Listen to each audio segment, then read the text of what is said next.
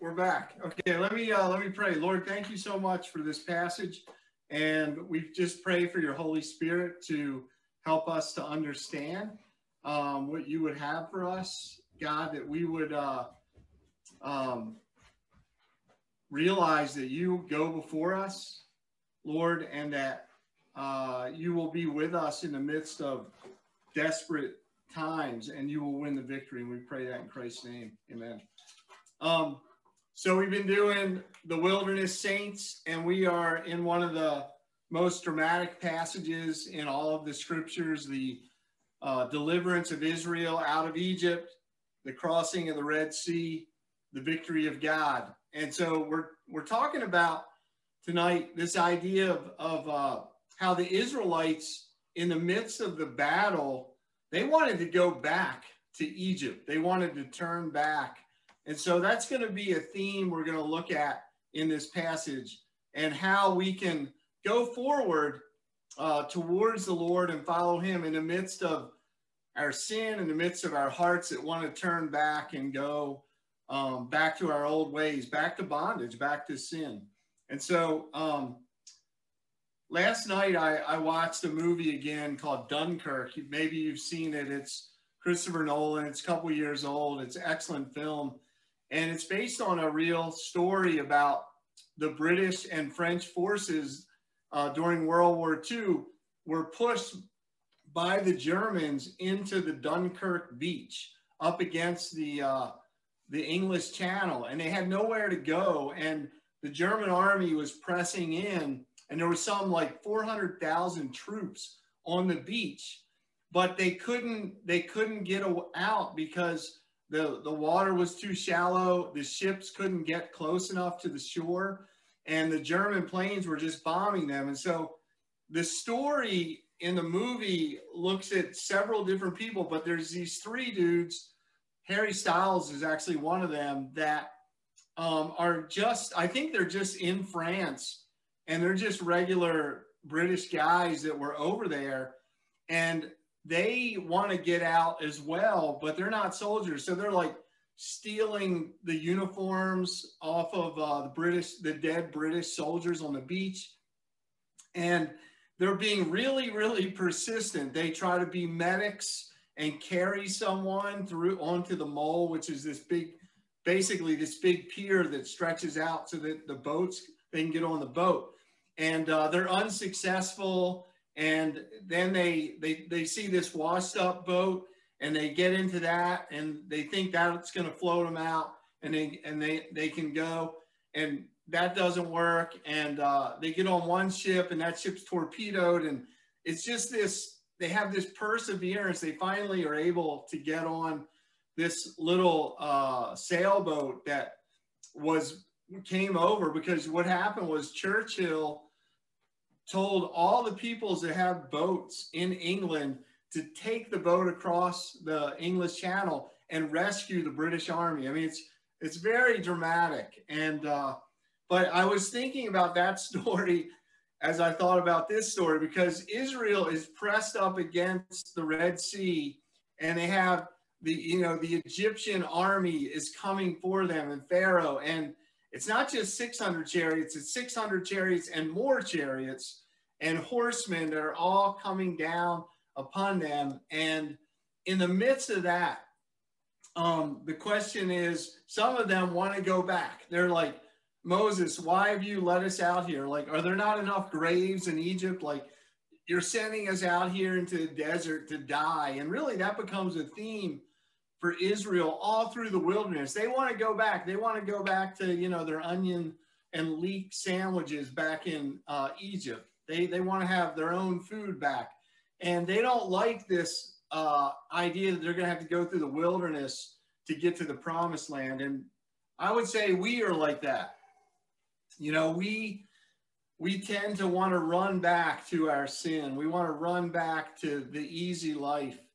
And God is calling us and He's providing for us in salvation, but our sin natures desire to like run back and serve ourselves and to serve our idols. And so, um, you know, this is a big theme in scripture, turning back. We remember Lot's wife, you know, she was delivered from Sodom and Gomorrah, but she turned around and she became a pillar of salt. And we have Peter, you know, who was with the Lord for those three years and he denied him, you know, three times the night he was arrested before the crucifixion.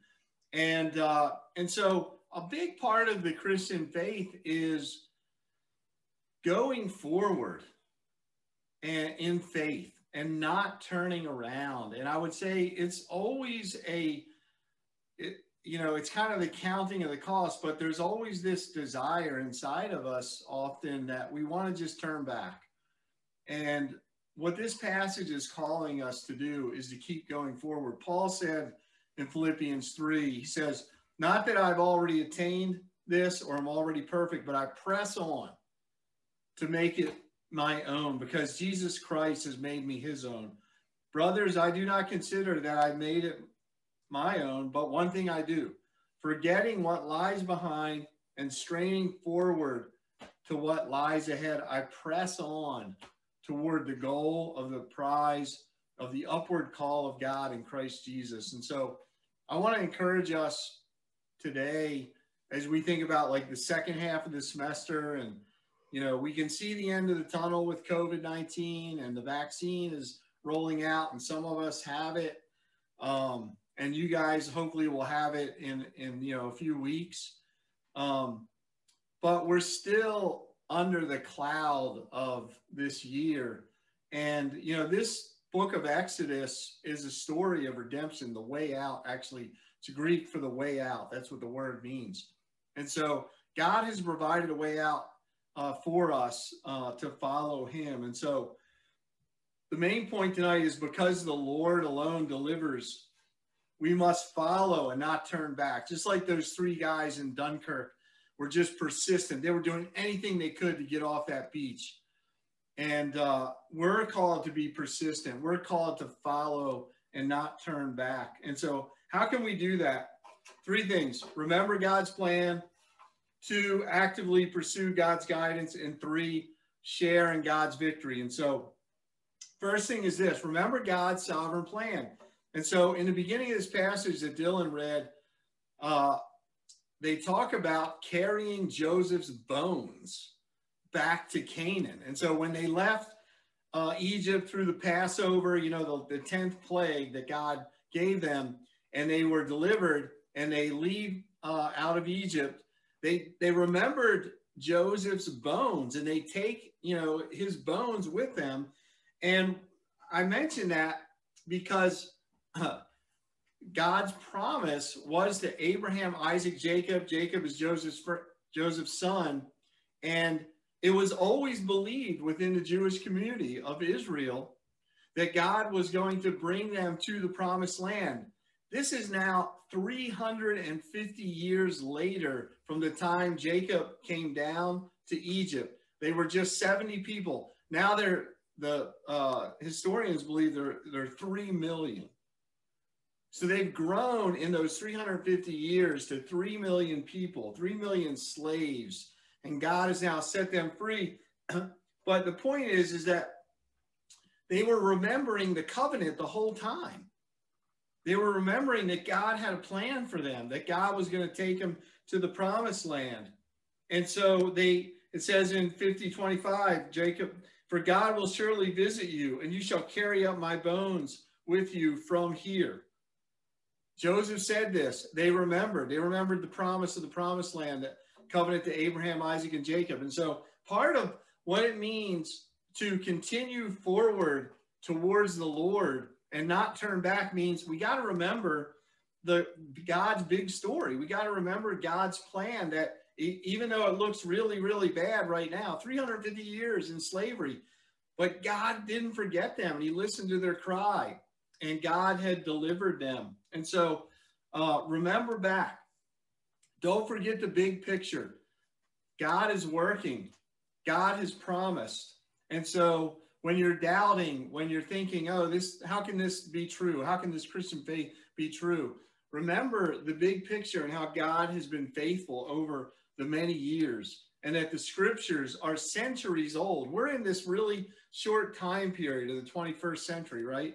and we think like we have all the knowledge, we have all the expertise. Well, we're like a we're just like a short vapor, James says.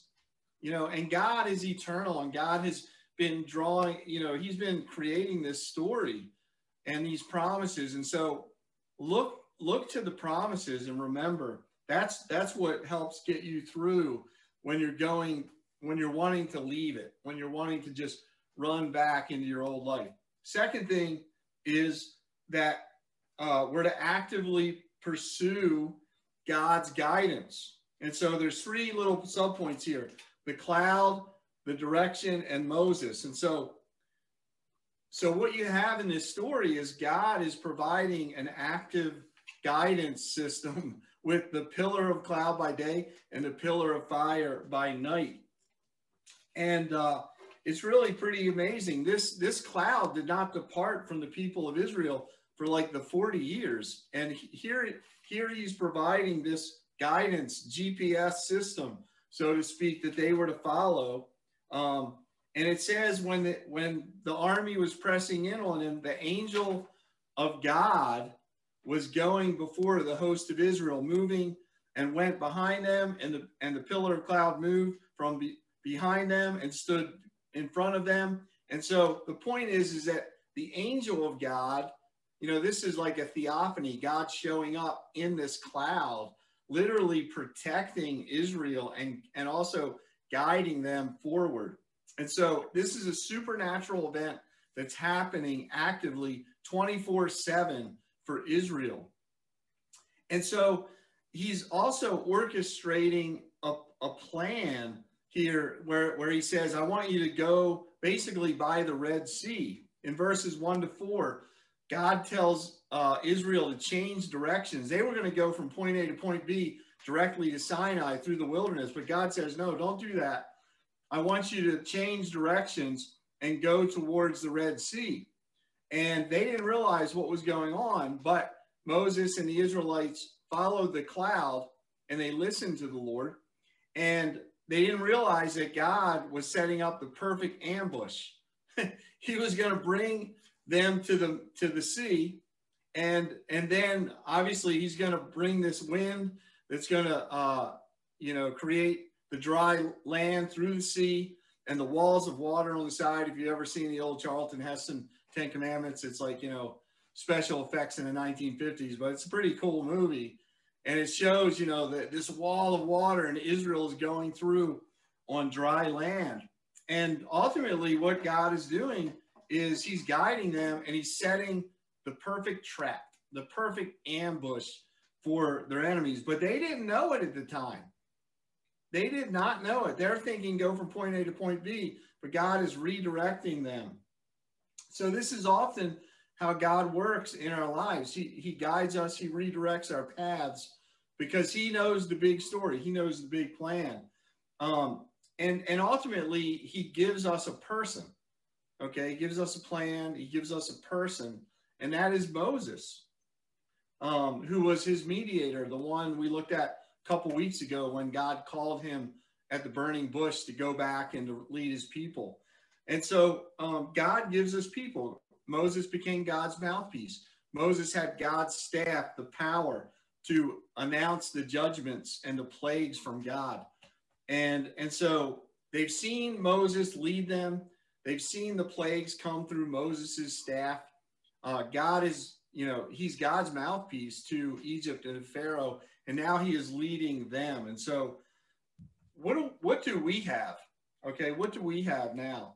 Well, we have similar things, but they're different. You know, we don't have a cloud, a pillar, you know, but we have the Holy Spirit. You know, the, the Lord Jesus has ascended to heaven.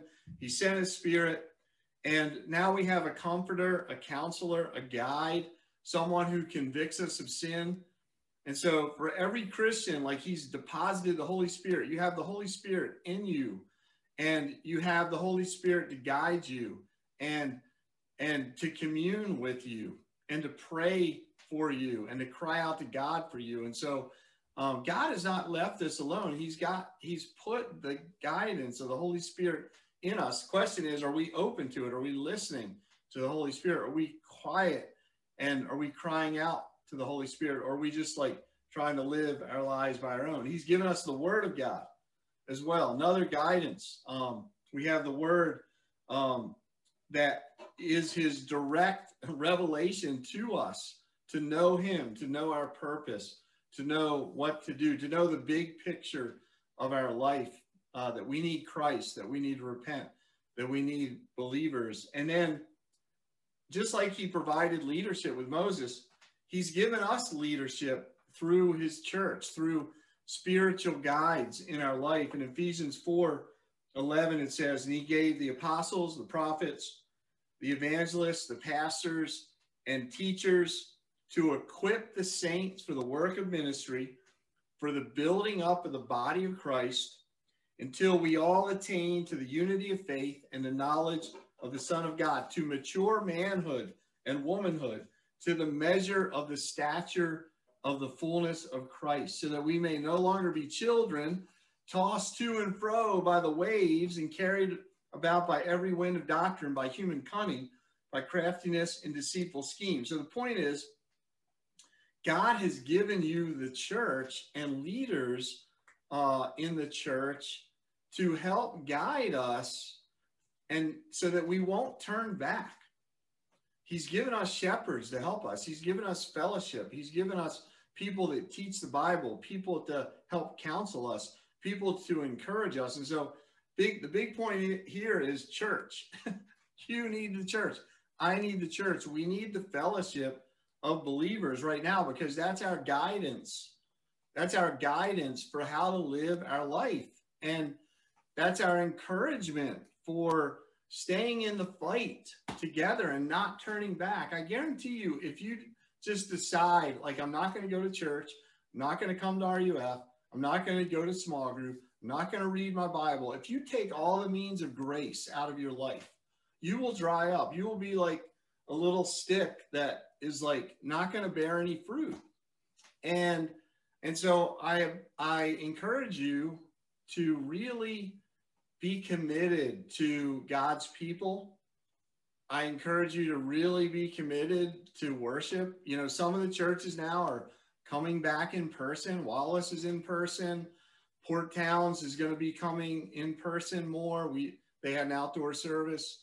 Um, I really, really want to encourage you to be at church because that's even if you don't feel like it, because it's not about feelings, it's about following Jesus and say and asking him to change you and be a part of it. So um, to be serious about this this mission that God gives us, we have to like put ourselves in those places where we're going to be encouraged, where we're going to be filled with his spirit. We're going to be ministered to. We're going to be rebuked when we sin. We're going to be like disciplined and also shown grace and love. And, and uh, that's the beauty of, you know, the, the family of God.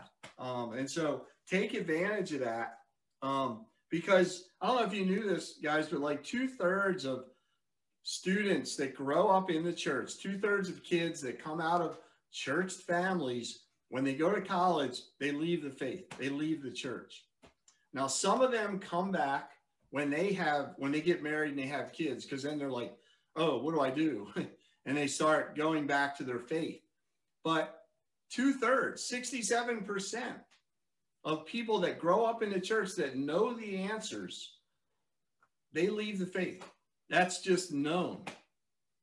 And so now is the time for you guys to wrestle with your faith and to wrestle with what am I, who's guiding me, who's leading me in my life? Is it just me? Is it the culture? Or am I really going to God's word and God's authority and God's church um, to help me with my questions? And so now's the time to get serious with your questions.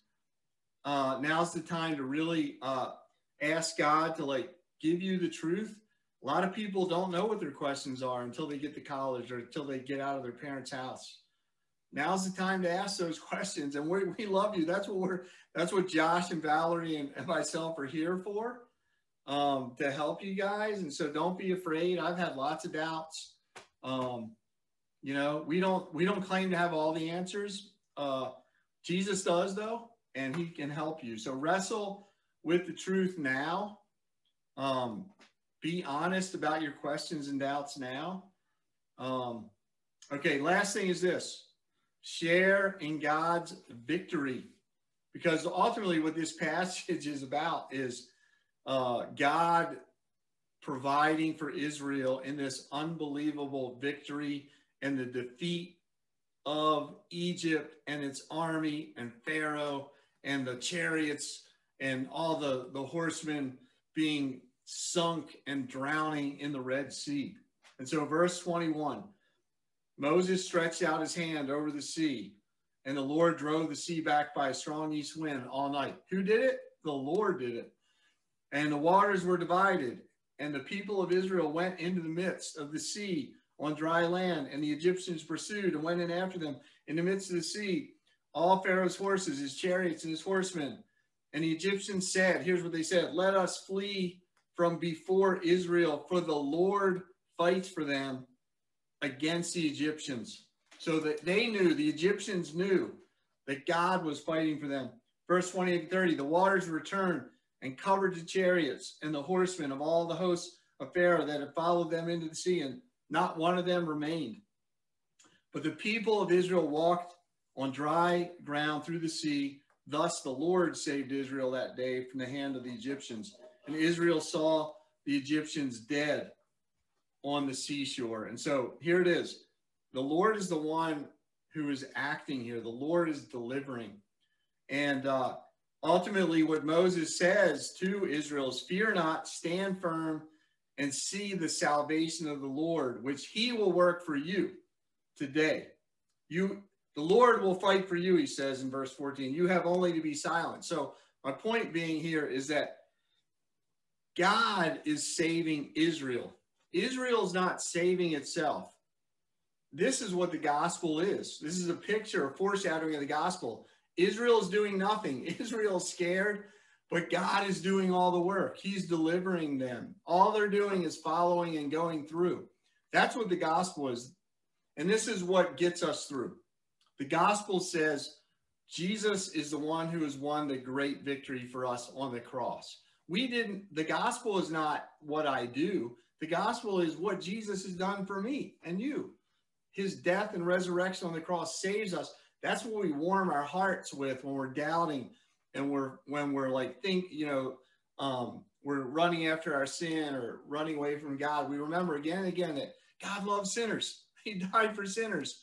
He's gracious with sinners. He loves repentance. He goes after the prodigal. Why? Because he's the one who wins the victory for us. And so then then then it says Israel believed. It says Israel saw the great power of the Lord used against the Egyptians.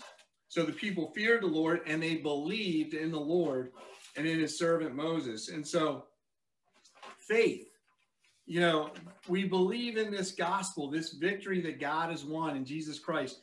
And this picture is the greatest picture of redemption the Passover and the deliverance out of Egypt is, is really the greatest picture of God's salvation for Israel in the Old Testament. And it's what next week we have Holy Week, what the cross and what the resurrection are all pointing to in the New Testament.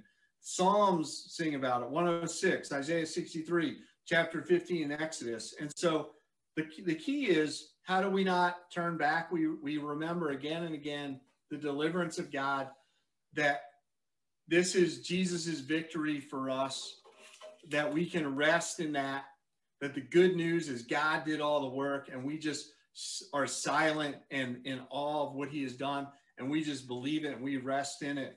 And that gives us hope and it, and it helps, helps doubters not turn back. Right. And so, um, I want to encourage you guys, wrestle with this, wrestle with the Lord. Let's be honest. Let's ask questions and so when we go into small groups here in a second, um, the, the, the questions are number one, what makes you want to turn back and give up your following Christ? So that's one question to ask in small group. What, what makes you want to turn back and give it up? Okay. And then second, what helps you stay in the fight? And then have some prayer for one another. We're going to do, I think, 12 minutes and let me pray, and then we'll send you off to groups. Lord, thank you for this time. Bless my friends as we wrestle with who you are. Uh, I pray that you would just reveal yourself more and more to us, that we would be confident in our faith. Lord, that we wouldn't fall away, that we would stay pursuing you and following you in Jesus' name. Amen.